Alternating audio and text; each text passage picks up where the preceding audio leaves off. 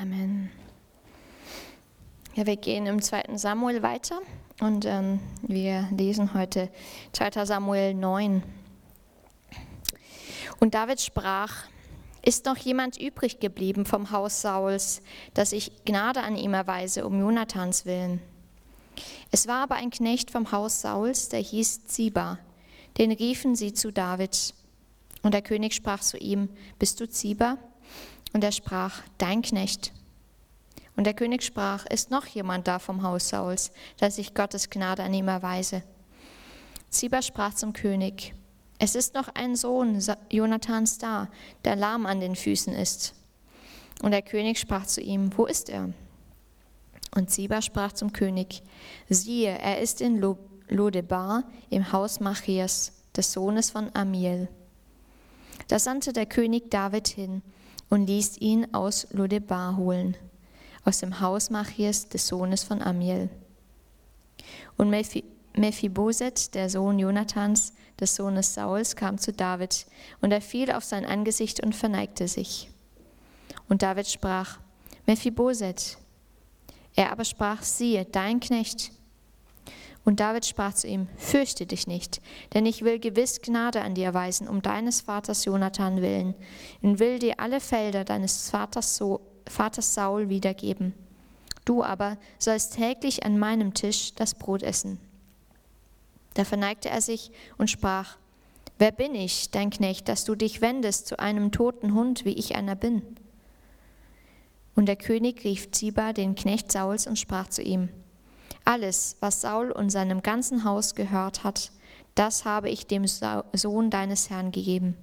So bestelle ihm nun sein Land, du und deine Söhne und deine Knechte, und bring die Ernte ein, damit der Sohn deines Herrn Brot zu essen hat. Mephiboset aber, der Sohn deines Herrn, soll täglich Brot an meinem Tisch essen. Ziba aber hatte 15 Söhne und 20 Knechte. Und Ziba sprach zum König, Ganz so wie mein Herr der König seinem Knecht gebietet, wird dein Knecht es machen. Und Mephiboset wird an meinem Tisch essen wie einer der Königssöhne. Und Mephiboset hatte einen kleinen Sohn, der hieß Micha. Und alle, die im Haus Zibas wohnten, dienten Mephiboset. Mephiboset aber wohnte in Jerusalem, denn er aß täglich am Tisch des Königs. Er war aber lahm an beiden Füßen. Ja, Gott, danke, dass wir dein Wort haben, dass wir diese Geschichte heute hören dürfen und dass sie auch zu uns heute sprechen soll. Lass unsere Herzen offen sein für dein Wort. Sprech du durch Alex hindurch und ja, lass uns wirklich dazu lernen. Amen.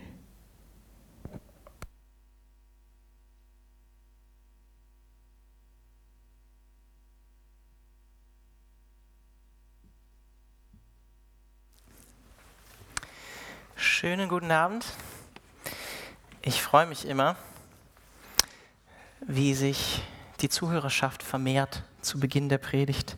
Am Anfang des Gottesdienstes sind immer noch ein paar wenigere Leute da und jetzt siehe da, ihr seid doppelt so viele fast wie zu Beginn. Ja, ähm, ich hoffe, ihr seid wach, habt den Text gut gehört. Ähm, Letzten Mittwoch haben wir noch gebetet, gell? Ich weiß nicht, die meisten von euch haben es, glaube ich, mitbekommen. Es gibt kein 2, äh, 3G für Gottesdienste. Ja, und also ich zumindest habe dafür gebetet. Wir haben letztes Mal dafür gebetet. Ich finde es schön, dass das nicht so kommt, falls ihr es noch nicht mitbekommen habt. Kein äh, 3G für Gottesdienste. Ähm, wir haben da sowieso zu unsere Meinung zu gehabt. Aber es kommt nicht, Gott sei Dank. Ja. Letzten Mittwoch ähm, hatten wir eine starke Predigt, falls ihr sie nicht gehört habt, vom Sam über 2 Samuel 8, das Kapitel zuvor hier, von Kapitel 9 natürlich. Und er hatte die Predigt überschrieben, der Herr gibt seinem König überall den Sieg oder schenkt seinem König überall den Sieg. Und wir haben gesehen, wie Gott David gegenüber den Feinden Israels überall den Sieg geschenkt hat in Kapitel 8. Und so ist es auch. Alle Völker werden eines Tages Jesus untertan sein. Alle Knie werden sich eines Tages vor Jesus beugen und jede Zunge wird bekennen, dass er König ist, dass er Herr ist. Und er wird wiederkommen, das lesen wir in Offenbarung 19, ähm, als, als Reiter mit einem Schwert zum Gericht, um die Nation zu richten, als König, der Könige und Herr der Herren, Offenbarung 19. Und ähm, ich finde das spannend, in, in 2 Samuel 8 haben wir diese, diese Härte und Strenge Davids gegenüber den Feinden Gottes gesehen. Ähnlich wie in 2 Samuel 6, wo wir auch was gelernt haben über, über Gottes Heiligkeit, als die Bundeslade von David ähm, nach Jerusalem gebracht wurde und der, ja, der eine Träger die Lade berührt hat, obwohl er sie nicht berühren sollte und tatsächlich tot umgefallen ist. Haben wir was gelernt über Gottes Heiligkeit, auch über Gottes Zorn, über Gottes Gericht, auch über seine Strafe, seine gerechte Strafe. Und ich möchte dir einfach die Frage stellen, wie, wie, was für ein Gottesbild du hast. Ähm, ich glaube, wir leben seit einigen Jahrzehnten in einem, in einem, Umfeld hier, auch im theologischen Umfeld und auch in einem christlichen Umfeld, ähm, dass er Gottes Güte von seiner Strenge abgekoppelt hat, also von dem Gericht und von dem Zorn Gottes. Und wir haben so eine Überbetonung ähm, der bedingungslosen Gnade Gottes. Ein ähm, bekannter Theologe, der vor, ja, vor kurzer Zeit verstorben ist, einer, ja, der unsere Zeit, äh, finde ich, sehr positiv geprägt hat, J.R. Pecker, der hat äh, gesagt, eigentlich ist das das Bild, was viele Christen oder viele Leute von, von Gott haben in unserer Kultur, so, so ein Bild von einem himmlischen Weihnachtsmann.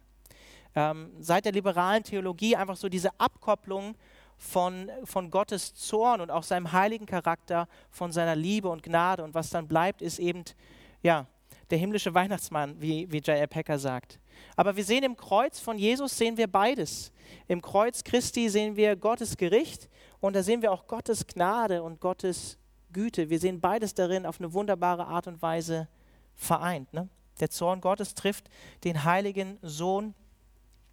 Auch die Strafe über Gottes Sünde, die, die einfach äh, konsequent ist und auch in dem Fall Christus getroffen hat. Und beides, sowohl die Güte als auch die Strenge Gottes, das sind beides Attribute von, von Gottes Eigenschaften, eigentlich so zwei Seiten einer Medaille von Gottes Charakter. Seine Strenge, aber auch seine Güte. Und Paulus sagt den Christen in Rom, überwiegend wahrscheinlich Heidenchristen, und er sagt das ja auch in diesem Kontext zur Beziehung von, von Judenchristen und Heidenchristen. Wir sind ja auch gerade in der Apostelgeschichte, wo dieses Verhältnis immer wieder eine Rolle spielt. Und er sagt in Vers 22 in Kapitel 11, Du hast dir also beides vor Augen, sagt er den Christen in Rom, Gottes Güte und Gottes Strenge. Seine Strenge denen gegenüber, die sich von ihm abgewendet haben, und seine Güte dir gegenüber, vorausgesetzt, du hörst nicht auf, dich auf seine Güte zu verlassen, sonst wirst auch du abgehauen werden aus diesem ähm, Ölbaum. Und wörtlich steht hier, also was die NGÜ hier übersetzt mit dich auf seine Güte verlassen, steht hier in der Güte Gottes oder in der Gnade Gottes bleiben. Ich weiß nicht, vor zwei Wochen habe ich eine Predigt gehalten zu Apostelgeschichte 13. Und da heißt es in Vers 43 auch, dass Paulus und Barnabas die, die neuen Christen im pisidischen Antiochien dazu ermahnt haben, nachdem sie den Glauben angenommen haben an Jesus, in der Gnade Gottes zu verharren, in der Gnade Gottes zu bleiben. Und genau das Gleiche sagt, sagt Paulus hier im Römerbrief. Welches Gottesbild hast du? Ich glaube, es ist wichtig, dass wir beide Seiten von Gott sehen, weil Gott hat beide ähm, Charaktereigenschaften in sich, dass wir richtig über Gott denken, dass wir beides vor Augen haben, wie, wie Paulus hier uns zeigt. Und heute dürfen wir uns jetzt nicht mit Gottes Strenge beschäftigen. Das hatten wir vielleicht letztes Mal in Kapitel 8. Wir dürfen uns heute mit Gottes Güte ähm, oder Davids Güte beschäftigen. Und wie ich finde, ich weiß nicht, Manchmal rauscht abends so ein Text an uns vielleicht vorbei oder auch am Anfang vom Gottesdienst. Aber ich finde, es ist ein super bewegendes äh, Kapitel. Also mich hat es auf jeden Fall berührt. Ich bin froh, dass ich heute Abend darüber predigen darf. Und mein erster Punkt ist, Gott ist treu und steht zu seinen Bünden. In Vers 1 heißt es, und David sprach, ist noch jemand übrig geblieben vom Haus Sauls, dass ich ihn auslösche und für immer vom Erdboden vertilge seine Leiche zerstücke und den wilden Tieren zum Fraß vorwerfe. Das hat er nicht gesagt, aber ein König aus dem 9. Jahrhundert hat es gesagt, Assurbanipal, ein König aus äh, Assyrien, der nämlich genau das gemacht hat mit den ähm, potenziellen äh, Rivalen vom Thron. Nein, es heißt, dass ich Gnade an ihm erweise, um Jonathans Willen. Das sagt, sagt David. Im, Im, alten vorderen Orient, Orient war es gang und gäbe, dass die alte Dynastie ausgelöscht wurde. Ihr kennt das sicherlich auch aus Filmen, auch so mittelalterliche Filme oder so, halt um potenzielle Thronanwärter aus dem Weg zu räumen. Und da David eben halt eine Gegenkultur gelebt hat, eine Counterculture, hat er, hat er das eben nicht gemacht. Er war ja eng mit Gott unterwegs, leider nicht in allen Bereichen, ähm, denn wie wir gesehen haben schon, ne, er hatte viel zu viele Frauen, der gute David. Und ähm, wie wir sehen werden, wird es ihm auch noch zu einem Verhängnis werden. Aber in dem Fall hat er eine Counterculture gelebt, auch das, was wir als Christen in unserer Kultur immer mehr machen müssen, gegen den Strom schwimmen. Und hier sehen wir eben halt diese, diese beiden Seiten auch von Gottes Charakter in David. In David vereint, wie so häufig.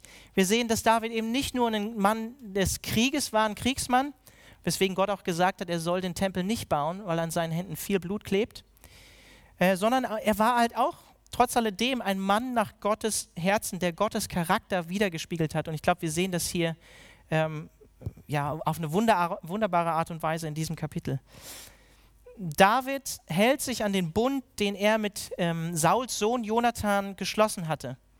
Ähm, wir sehen das in 1 Samuel 18 auch nochmal erneuert, dann in, in, Kapitel 23. Und ich möchte äh, Verse 14 bis 16 aus Kapitel 20 nochmal zitieren. Da sagt Jonathan zu David, bevor sie sich dann für längere Zeit nicht mehr sehen werden, weil David dann fliehen muss vor seinem Vater, vor Saul, ähm, Jonathans Vater. Und er sagt in Vers 14, und er zeige die Gnade des Herrn nicht nur, solange ich noch lebe, und nicht nur an mir, damit ich nicht sterbe, sondern entziehe auch meinem Haus niemals deine Gnade. Auch dann nicht, wenn der Herr die Feinde Davids allesamt vom Erdboden ausrotten wird. Das, was wir letztes Kapitel gesehen haben, 2 Samuel 8. So schloss Jonathan einen Bund mit dem Haus Davids. Und was Jonathan hier in Vers 14 sagt, ist, ähm, also die Gnade des Herrn ist ein bestimmtes Wort, was immer wieder hier in diesem Kapitel auch verwendet wird. Chesed, komme ich später nochmal drauf zu. Und er spricht hier explizit auch immer wieder von, von, dieser, von dieser Gnade. Er spricht hier von der Gnade Jahwes. Und auch dann gegenüber Saul, dem Vater von Jonathan, erfahren wir in 1 Samuel 24, ähm, als David, glaube ich, die zweite Gelegenheit hatte, ähm, Saul eben zu töten auch und ähm, so diese Verfolgung auch zu beenden, was er nicht getan hat. Da heißt es in Kapitel 24, Vers 20 bis 23, da sagt Saul zu David dann, nachdem er ihn verschont hat, und wie sollte jemand seinen Feind finden, und damit bezeichnet er sich selbst gegenüber David, und ihn friedlich seines Weges ziehen lassen. Der Herr vergelte dir Gutes für das, was du heute an mir getan hast. Und nun siehe, ich weiß, dass du gewiss König werden wirst und dass das Königreich Israels in deiner Hand Bestand haben wird oder bestehen wird. So schwöre mir nun bei dem Herrn, dass du meinen Samen nach mir nicht ausrotten und meinen Namen nicht vertilgen wirst aus dem Haus meines Vaters. Und David schwor dem Saul dass er das nicht tun würde. David und Jonathan, die hatten einen Bund miteinander geschlossen und diesen auch immer wieder miteinander erneuert. Und dieser Bund lag jetzt zu diesem Zeitpunkt hier von Kapitel 9 wahrscheinlich 15 bis 20 Jahre in der Vergangenheit zurück. Und dennoch, dennoch hat dieser Bund, den David damals geschlossen hat, sein Handeln und seine Treue in der Gegenwart, im Hier und Jetzt bestimmt. Und ich glaube, wir als Christen können uns davon auch eine Scheibe abschneiden. Zum Beispiel in Bezug auf den Ehebund, den wir schließen oder andere ähm, Bünde, die wir eingehen. Wenn, wenn ich hier zum Beispiel vor knapp sechs Jahren jetzt als, als Pastor ins Amt eingesegnet wurde, da habe ich auch ein Versprechen gemacht, mich hingekniet, dass ich mich daran inne, erinnere und dieser Berufung auch treu bin. Und so ist es auch bei Gott. Gott vergisst seine Zusagen nicht und seine Bünde niemals. Er ist und bleibt treu, so wie das David hier auch tut. Und wenn wir nachher Abendmahl feiern, dann ist das genau dieses Zeichen der Treue und Güte Gottes, wenn wir das gleich nach der Predigt tun. Im Abendmahl erinnern wir uns ja nicht nur daran, äh, an das, was Jesus für uns getan hat, sondern wir erinnern uns auch daran, dass Jesus durch sein Blut den neuen Bund besiegelt hat, einen neuen Bund mit uns geschlossen hat. Er mit uns in einen Bund getreten ist, den wir so natürlich nicht halten können, den nur er erfüllen oder halten konnte. Und so wie David hier steht, Jesus zu uns in einem Bund, auch wenn das knapp 2000 Jahre zurückliegt, dass Jesus am Kreuz gestorben ist und von den Toten auferstanden ist. Und genau das, was, was David hier in Vers 1 sagt, das spricht Gott dir auch heute Abend nochmal zu. Gott, der Vater, will dir seine Gnade erweisen um seines Sohnes Jesu willen. Genauso wie David das hier sagt. Jesu Treue gilt dir heute. Und Jesu Liebe ist gegründet in dem, was er getan hat, in seiner Erlösungstat. Und das ist die feste Zusage dir gegenüber, die er im neuen Bund mit dir geschlossen hat. Also Gott erinnert sich an seine Bünde und er ist ihnen treu. Und zweitens, mein Hauptpunkt für heute Abend, Gott ist gütig und hat uns seine Güte in Christus bereits erwiesen. Ich finde, wie ich schon gesagt habe, 2 Samuel 9 ist eines der bewegendsten Kapitel aus den ganzen Samuel-Büchern auf jeden Fall in Bezug auf Gottes Güte, auch wenn wir mehrere Beispiele haben von, von Gottes Güte in dem Buch, aber ich finde es eines der stärksten. David ist hier so ein starker Vorschatten von eben halt äh, von dem Sohn Davids, von Jesus Christus. David findet hier den Sieber, einen ehemaligen Diener von Saul und teilt, der teilt ihm dann vorsichtig mit, dass es noch einen Nachkommen von Jonathan gibt. Vorsichtig, ohne erstmal den Namen zu nennen. Und er sagt ihm auch, dass dieser gelähmt ist. Und David fragt, wo der zu finden ist, erfährt, dass der, äh, diese Person oder dieser Nachkomme in Lodebar lebt und gepflegt wird äh, und lässt ihn von dort zu sich holen. Und erst in Vers 6 erfahren wir dann, dass es um Mephibosheth geht. Und ich weiß nicht, ob ihr euch noch erinnern könnt, aber das letzte Mal, als es um Mephibosheth ging, das war in 2 Samuel Kapitel 4, das war in einem kurzen Einschub, ein Vers nur, im Kontext der Ermordung von Ishbosheth, noch so ein cooler Name, nicht Mephibosheth, sondern Ishbosheth, ein direkter Sohn von König Saul, der von seinen eigenen, ähm, ja, oder eigenen hohen Heerführern hinterrücks ermordet wurde. Und in diesem Kontext wird kurz eingeschoben in, in, Vers 4, Jonathan aber, der Sohn Sauls, hatte einen Sohn, der an beiden Füßen gelähmt war. Als er fünf Jahre alt war, kam die Nachricht von Saul und Jonathan aus Jesreel, also kurz Klammer auf, äh, eben die Nachricht, dass sie beide auf der Schlacht in Gilboa gegen die Philister äh, gefallen sind und gestorben sind. Da nahm ihn seine Arme auf und floh, und es geschah, als sie in Eile floh, da fiel er hin und wurde lahm, und sein Name war Mephibosheth. Äh, so ein tragisches Ereignis, oder? Also eine tragische Gestalt irgendwie, der Mephibosheth. Mit fünf Jahren, so alt wie mein jüngster Sohn, mit fünf Jahren gelähmt, seitdem ein, ein Pflegefall, auf die Hilfe von anderen angewiesen und seit dem Tod seines Vaters und seines Großvaters an einem Tag eigentlich in, in einer gewissen Weise im, in Angst lebend um, um sein Leben und wahrscheinlich auch im Verborgenen lebend, damit er nicht entdeckt wird, weil er eben halt ein Nachkomme von Jonathan war und nicht wusste vielleicht, wie David ähm, damit umgehen würde. Und wahrscheinlich kannte Mephibosheth natürlich auch so die Geflogenheit des alten vorderen Orients und begegnet David hier auch in unserem Kapitel mit Angst und mit einer großen Ehrfurcht. Lest nochmal Vers 6. Und Mephibosheth, der Sohn Jonathans, des Sohnes Sauls, kam zu David und er fiel auf sein Angesicht und verneigte sich. Und David sprach Mephibosheth, er aber sprach, siehe, dein Knecht oder dein Sklave, dein, dein Diener.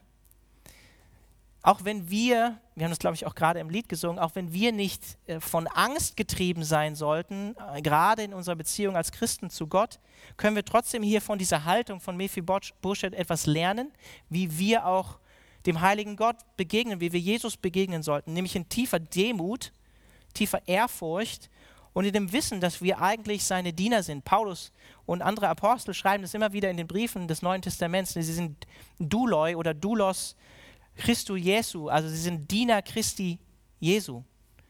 Sklaven Jesu, sie gehören nicht mehr wie, äh, sich selbst, sie sind erkauft worden mit dem, mit dem Blut von Christus und gehören nicht mehr sich selbst, sondern gehören ihm. Und ich finde das, ich find das so krass, oder? Wie, wie David jetzt hier dann in Vers 7, so der Höhepunkt aus dem Kapitel, wie David ihm begegnet und ihm dann antwortet. Und David sprach zu ihm, fürchte dich nicht, der hat sich gefürchtet. Der wusste nicht, was jetzt auf ihn zukommt, warum er geholt wird.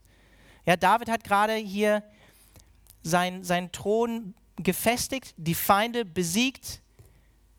Jetzt kann er sich an den nächsten Schritt machen. Und Mephibosheth weiß nicht genau, was kommen wird.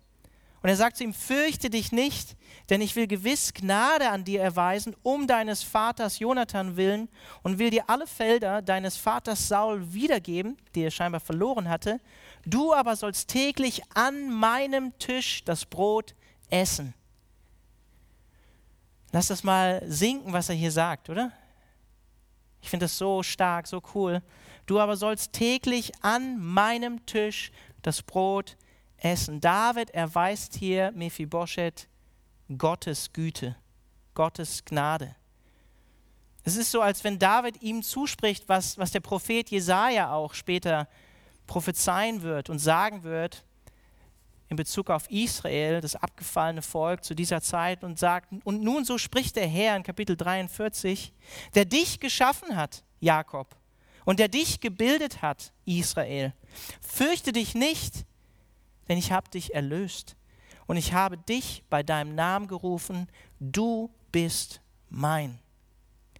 Oder das, was Jesus seiner Gemeinde zusprechen wird, in Lukas 12, später dann, mehrere hundert Jahre später, Vers 32 und sagen, wo er sagt, fürchte dich nicht, du kleine Herde, kleine Schafsherde, denn es hat eurem Vater gefallen, euch das Reich zu geben, euch das Reich zu schenken, euch Anteil daran zu geben obwohl ihr so klein und bedauerlich und so armselig seid letztlich. Bis Vers 7 hier in unserem Kapitel lesen wir dreimal davon, dass, dass David Mephibosheth Güte erweisen will oder Gnade erweisen will. Und wir lesen dann in Vers 3 explizit auch davon, dass David Gottes Güte an ihm erweisen wollte. Steht im Hebräischen ähnlich wie in Kapitel 20 in 1 Samuel zu dem, was Jonathan sagt. Chesed Elohim, er will ihm die Gnade Gottes erweisen, die Güte Gottes, die Liebe Gottes. Jonathan spricht von, von Chesed Yahweh, der, der Güte des Herrn oder der Güte Jahwes. Und das hebräische Wort, was David hier benutzt, Chesed, das benutzt er dreimal in diesem Kapitel hier. Das ist so ein Wort, was nicht ganz einfach wiederzugeben ist, weil es eben so ein breites Spektrum und, und so eine Tiefe hat, dieses Wort, wo es jetzt nicht einfach so ein eins zu eins Synonym im Deutschen oder in einer anderen Sprache zu gibt.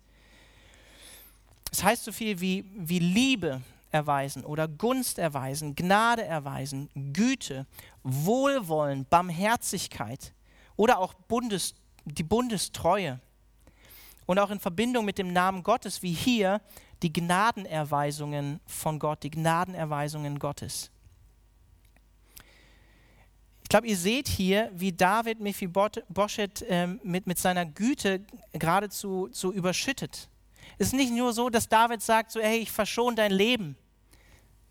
Geh deines Weges. Ja, ich weiß, er, war, er konnte nicht gehen, aber sondern mach, was du willst. Sondern er überschüttet ihn hier. Ja, es ist so, als wenn er ihn aus dem Todesschatten, in dem er gelebt hat, an seinen Tisch bringt, seinen Becher zum Überfließen bringt und nur Güte und Gnade ihm folgen werden und er beständig im Haus des Herrn sitzen wird, wie David das im Psalm 23 selbst dichtet.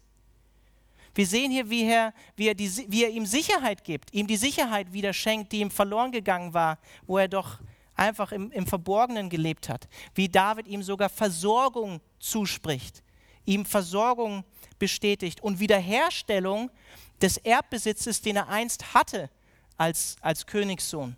Und wir sehen auch, wie er ihm die königliche Würde und Ehre wiederherstellt, indem er sagt, du bist eingeladen, bei mir in Jerusalem an meinem Tisch zu sitzen und Anteil daran zu haben. Und ich glaube, es ist unschwer zu erkennen hier in diesem Kapitel, wie unser König, wie Jesus uns begegnet, wie er dir begegnet. Mephibosheth war im Prinzip ein Feind Davids, der alten Dynastie. Aber David segnet ihn hier über alle Maßen. Mephibosheth hatte die, die Gnade oder die, die Güte Davids mit keinem Deut verdient. Sein Vater hat ihn sogar verfolgt. Aber David, äh, sein Großvater hat ihn sogar verfolgt. Aber David erweist ihm hier um Jonathans Willen Gnade. Mephibosheth hatte allen Besitz verloren, aber David stellt seinen Besitz hier wieder her und setzt ihn neu zu einem Erben ein.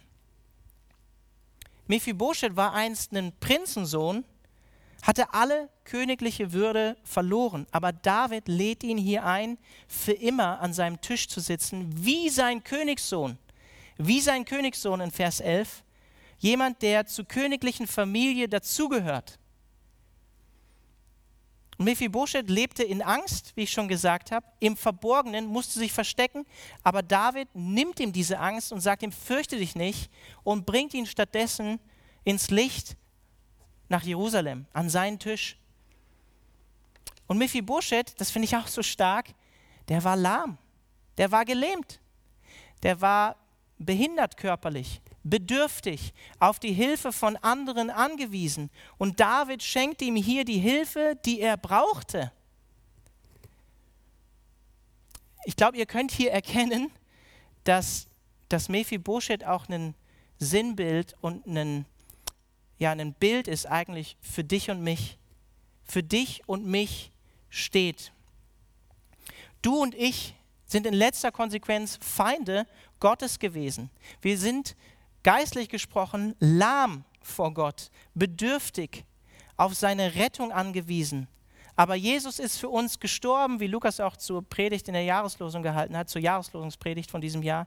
Jesus ist für uns gestorben, als wir noch hilflos waren, als wir noch Feinde Gottes waren, als wir noch Sünder waren, ist er für uns gestorben. Römer 5, 6 bis 10 wir hätten eigentlich Gottes gerechte Strafe verdient, aber in und durch Jesus bekommen wir nicht das, was wir eigentlich verdient oder erwartet hätten, so wie Mephibosheth hier. Und als gefallene Ebenbilder Gottes, die eigentlich einst eine, eine königliche Würde besessen haben, werden wir durch Jesus wieder zu Söhnen und Töchtern Gottes, königliche Erben. So wie Paulus dann sagt, wo, wo Gott auch nicht einmal seinen Sohn für uns verschont hat, sondern für uns äh, hingegeben hat am Kreuz, wird er nicht auch mit ihm uns alles andere schenken, wenn er nicht mal seinen Sohn für uns, für dich verschont hat. Martin Luther hat es, hat es so ausgedrückt, er hat gesagt, Deus meus et omnia. Also Gott ist mein, also ist alles mein. Wenn Gott für mich ist, wer kann gegen mich sein? Wenn er mir seinen Sohn geschenkt hat, dann wird er mir auch alles andere in ihm schenken. Stark, oder? Wie antwortest du auf, auf Gottes Güte? Wie antwortest du, wie reagierst du, auch heute Abend vielleicht, auf Gottes Güte, die er dir zeigt in seinem Sohn Jesus? Mephibosheth re reagiert so auf, auf Davids Güte. Vers 8. Da verneigte er sich und sprach, wer bin ich, dein Knecht, dass du dich wendest zu einem toten Hund, wie ich einer bin? Stark, oder? Ich musste mich auch an Kapitel 7 aus 2 Samuel erinnern, wo, wo Gott David verheißt oder ihm sagt, hey, du sollst mir keinen Tempel bauen. Ich will dir ein, ich will dir ein Haus bauen, aus meiner Gnade heraus. Und wo David dann anfängt zu beten und sagt in Vers 18, da kam der König David und setzte sich vor dem Herrn nieder oder warf sich vor ihm nieder und sprach, wer bin ich, Herr, du mein Herr. Und was ist mein Haus, dass du mich bis hierher gebracht hast, bis an diesen Punkt, dass du so viel Gnade über meinem Leben gezeigt hast. Und David hatte es nicht einfach. David hatte es nicht einfach. Und wenn Murphy Buchstedt hier davon spricht, dass er sagt, dass er ein toter Hund ist, manche von euch wissen das vielleicht, aber ein Hund war in der damaligen Kultur im Nahen Osten überhaupt nicht hoch angesehen. Es gab auch viele wilde Hunde und die galten als unrein. Und Mephibosheth sagt dir, ich bin sogar, ich bin nicht nur ein Hund, ich bin ein toter Hund. Ich bin wertlos. Und dennoch zeigst du mir deine Güte und deine Gnade. Mit anderen Worten sagt ihm hier, wer bin ich, dass ich Gottes Gnade oder deine Güte, Davids Güte hier verdienen würde? Ich bin doch nichts weiter als ein hoffnungslos verlorener Mensch, ein hoffnungslos verlorener Sünder. Ich weiß nicht, wie du, wie du von uns oder von mir denkst manchmal. Ich, ich war letzten, letztes Jahr äh, im, ja, zu Weihnachten wieder in Hannover und wenn man so in, seine alte, in sein altes Umfeld zurückkommt, dann erinnert man sich auch an manche Dinge von früher, die geschehen sind, die so passiert sind. Ich habe mich mit 16 bekehrt, bin nicht in einem ja, gläubigen Elternhaus so aufgewachsen. Und ich musste mich daran erinnern an Dinge, die ich früher getan habe. Also schon auch als Jugendlicher, da baut man ja auch manchmal ein bisschen Mist. Ähm, und ja, man muss mich einfach daran erinnern, an die Dinge, die ich so gemacht habe, für die ich mich dann äh, ja, als erwachsener Mann, jetzt mit 35, tatsächlich auch geschämt habe. Und ich habe mich mit, ähm, mit einem alten Freund getroffen, ähm, der, ja, der einfach früher mit dem ich Fußball gespielt habe und äh, mit dem ich viel, äh, eine enge Beziehung hatte, so, viel gemacht habe. Und musste mich aber auch gleichzeitig an Dinge erinnern, an die er sich, glaube ich, gar nicht mehr erinnern konnte. Wir haben uns schon lange nicht mehr gesehen gehabt, haben uns immer wieder länger getroffen, länger unterhalten aber auch an Dinge, wie ich mich ihm gegenüber teilweise richtig schrecklich, richtig schlimm verhalten habe. Dinge, die, wenn ich sie euch erzählen würde, wo ihr denken würdet, hä, das, der, das war der Alex? So, also so kenne ich ihn eigentlich gar nicht. Aber ich sehe mich hier persönlich und vielleicht siehst du dich auch persönlich so ein bisschen in diesem Text wieder. Wer bin ich eigentlich, wenn ich an die Vergangenheit denke oder die Dinge, die ich getan habe, dass ich Gottes Gnade verdienen würde? Und so eine Haltung, wie David oder Mephibosheth sie hier zeigen, das hält uns letztlich in der Gnade Gottes. So eine Haltung und innere Einstellung in deinem Herzen hält dich in der Gnade Gottes. Wenn wir uns bewusst werden, wie bedürftig und wie abhängig wir eigentlich vor Gott sind, dass wir ebenso sind wie Mephibosheth, dass wir lahm sind vor Gott, dass wir uns nicht an den eigenen Haaren aus dem Sumpf ziehen können, dass Christus kommen musste auf diese Erde als Mensch, um uns rauszuziehen aus unserem Zustand wenn wir das begreifen, dann verlassen wir und werfen wir uns ganz auf Gottes Güte und seine Gnade allein. Ich hoffe, du, du tust das auch immer wieder. Wenn wir so eine Haltung wie Mephibosheth haben, dann, dann hält das unser Herz weich und lebendig vor Gott. Und ich möchte dir einfach die Frage stellen, wie ist das, wie ist das vielleicht gerade bei dir? Ich habe das auch in den letzten Predigten immer wieder angeschnitten. Jesu Güte, seine Gnade, seine Liebe, über uns ist so unbegreiflich, so, so unerwartet wie hier in, in, diesem, in diesem Abschnitt, in diesem Kapitel. Und bist du noch berührt davon? Bist du noch berührt von dieser Gnade, von dieser Liebe, die so unverdient ist?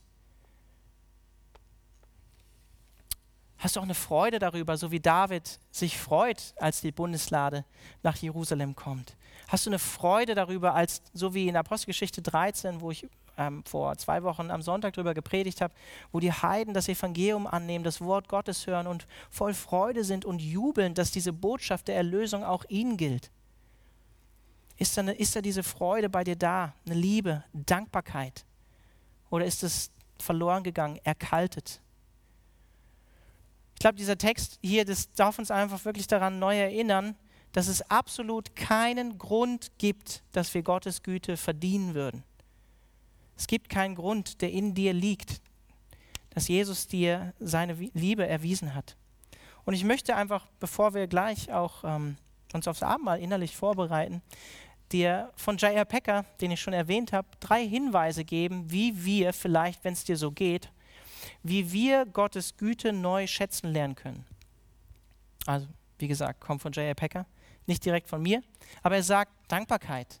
Dankbarkeit. Danke Gott für alle guten Dinge, die er dir gegeben hat. Erinnere dich an so banale Dinge zurück, wie dass du heute Abend hier bist, dass du genug zu essen hast, dass du Kleidung hast, ein Dach über dem Kopf, dass die Sonne heute so schön geschienen hat, dass du sie genießen kannst, Gottes allgemeine Gnade, dass du glaubst, dass du das Evangelium verstanden hast, dass du in der Beziehung zu Jesus lebst, dass du die Bibel hast, dass du in der Gemeinde sein darfst. Nimm diese Dinge nicht selbstverständlich. Leb aus einer Dankbarkeit Gott gegenüber. Danke Gott beständig. Zweitens sagt er, wir sollen Gottes Geduld schätzen. Wir sollen neu lernen, Gottes Geduld über unserem Leben neu zu schätzen. Erinnere dich daran, wie Gott dich bereits in der Vergangenheit getragen hat und wie er dich heute noch trägt oder manchmal auch er trägt. In vielen Bereichen deines Lebens, so wie in meinem, gibt es Dinge, und Verhaltensweisen, die du an den Tag legst, die seiner unwürdig sind und die eigentlich Gottes Ablehnung verdienen, für die Jesus gestorben ist. Vielleicht denkst du einfach neu mal darüber nach, was für eine Geduld und Langmut, deshalb ist Christus übrigens auch noch nicht wiedergekommen, seit 2000 Jahren, was für eine Geduld und Langmut Gott mit uns, mit dir persönlich hat. Und diese Geduld und Langmut sollte eigentlich auch überfließen, wie wir mit anderen gefallenen Ebenbildern Gottes, speziell mit denen, die Gott auch dir in, die, in deine Gemeinde gestellt hat, umgehen sollten. Wir dürfen das auch widerspiegeln. Und er sagt auch, und das finde ich auch einen herausfordernden Punkt, aber er sagt auch, hör auf, an gewissen Punkten in deinem Leben Gottes Geduld zu versuchen, wo du genau weißt, du bist hier eigentlich auf dem schmalen Grat, weil du Gott und seine Geduld eigentlich versuchst in manchen Punkten und manchen Dingen in deinem Leben. Und drittens äh, sagt er, wertschätze einfach neu, lerne neu Gottes Erziehung in deinem Leben neu zu wertschätzen. Das fand ich einen interessanten Punkt, weil es ist ebenso Gottes Güte, wenn er sozusagen bildlich gesprochen Dornen in dein Bett legt. Warum? Um dich in dem Bewusstsein deiner Schwachheit zu halten und deiner Abhängigkeit von ihm. Dass du dir bewusst bist, dass du abhängig bist von der Gnade und Güte Gottes. Also Dankbarkeit, Geduld Gottes und auch die Erziehung Gottes wieder wertschätzen.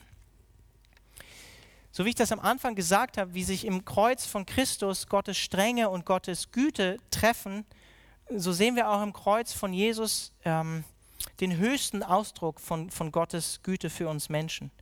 Und wenn wir jetzt gleich ähm, uns innerlich vielleicht auch aufs Abendmahl vorbereiten, gemeinsam Abendmahl feiern, dann, dann erinnere dich wieder neu daran, dass Gottes Güte für dich feststeht, für dich persönlich und dass Jesus sie dir erwiesen hat. Und dass du unabhängig von dem, wie du dich vielleicht jetzt auch fühlst, was du für Empfindungen hast, sehen und schmecken darfst im Abendmahl, dass Gott gut ist. Und dass du dich auf seine Zusagen und seinen Bund mit dir verlassen darfst, unabhängig vielleicht davon, wie du dich fühlst. Trotzdem wünsche ich dir und bete dafür und habe dafür gebetet, dass der Heilige Geist, und wir haben auch heute vor dem Gottesdienst dafür gebetet als Team, dass der Heilige Geist dich neu berührt, dein Herz weich macht vor Gott und du einfach, ja, einfach eine neue, neue ähm, Berühr Berührung mit Gott und dem Heiligen Geist und seiner Gnade und seiner Liebe für dich hast. Und ich möchte dich dazu einladen, dich dazu ermutigen, wenn die Lea, darfst gerne schon nach oben kommen, wenn wir jetzt gleich einfach nochmal angeleitet werden, in einem Lied vorbereiten auf das Abendmahl, einfach in dich zu gehen und darüber nachzudenken, diese Dinge, die ich gerade gesagt habe, in deinem Herzen zu bewegen und über Gottes Güte für dich, Gottes Liebe für dich und Gottes Gnade für dich einfach mal nochmal neu nachzudenken und wie gnädig Gott in der Vergangenheit bis heute an diesem Punkt in deinem Leben war. Amen. Amen, ja, oder? Das ist eigentlich meine Einladung an euch und ist auch die Einladung, die uns der Text heute Abend zuspricht, dass Jesus dich zu seinem Tisch einlädt, beständig an seinem Tisch zu sitzen. Ich möchte einfach nochmal kurz Vers 11 bis 13, das Ende von unserem Kapitel vorlesen. Und Mephibosheth wird an meinem Tisch essen wie einer der Königssöhne. Und Mephibosheth hatte einen kleinen Sohn, der hieß Micha. Und alle, die im Haus Zibas wohnten, dienten Mephibosheth. Mephibosheth aber wohnte in Jerusalem, denn er aß täglich am Tisch des Königs. Er war aber lahm an beiden Füßen. In dem Kapitel 9 wird viermal erwähnt, dass Mephibosheth am Tisch des Königs sitzen soll und darf. Und David nimmt ihn an, bringt ihn in das neue Jerusalem, wo er beständig am Tisch des Königs, am Tisch des Herrn sitzen darf. Und Jesus lädt dich auch ebenso ein, heute Abend an seinen Tisch zu kommen und das Abendmahl mit ihm zu feiern, mit seiner Gemeinde, mit seinem Leib zu feiern. Und Jesus lädt dich auch ein. Und darauf deutet das Abendmahl auch hin, eines Tages in seiner Gegenwart mit ihm im neuen Jerusalem zu sitzen und mit ihm, wie er selbst sagt, den neuen Wein zu trinken, mit ihm wieder am, am Tisch zu sitzen und mit allen Heiligen das Abendmahl zu feiern, die Gegenwart Gottes zu feiern, die Erlösung, die er gebracht hat, zu feiern. Und ich möchte dich einladen, mit dem passenden Vers Gottes Güte neu zu schmecken im Abendmahl, Psalm 34, Vers 9. Schmeckt und seht, dass der Herr gütig ist, glücklich der Mensch, der sich bei ihm birgt, der auf ihn vertraut. Und ich will euch auch einladen ähm, mit den Versen aus Jesaja, Jesaja 55, Vers 1 bis 3, wo Jesus uns einlädt. Wohlan, ihr Durstigen alle, kommt her zum Wasser, die ihr kein Geld habt Kommt her, kauft und esst. Kommt her, kauft ohne Geld umsonst Wein und Milch. Warum wiegt ihr Geld ab für das, was kein Brot ist, und euren Arbeitslohn für das, was nicht sättigt? Hört doch auf mich, so sollt ihr Gutes essen, und eure Seele soll sich laben an fetter Speise. Neigt eure Ohren und kommt her zu mir. Hört, so wird eure Seele leben. Denn ich will euch einen ewigen Bund gewähren, die Gnadengüter Davids, die zuverlässig sind. Und in Jesus Christus sind diese Gnadengüter Davids zu uns gekommen. Das das gleiche Wort übrigens hier im Hebräischen, was auch sonst in dem Kapitel verwendet wird, Chesed. Amen. Amen. Ich möchte an diesem Punkt auch die Leute im Livestream verabschieden, falls ihr im Livestream dabei seid.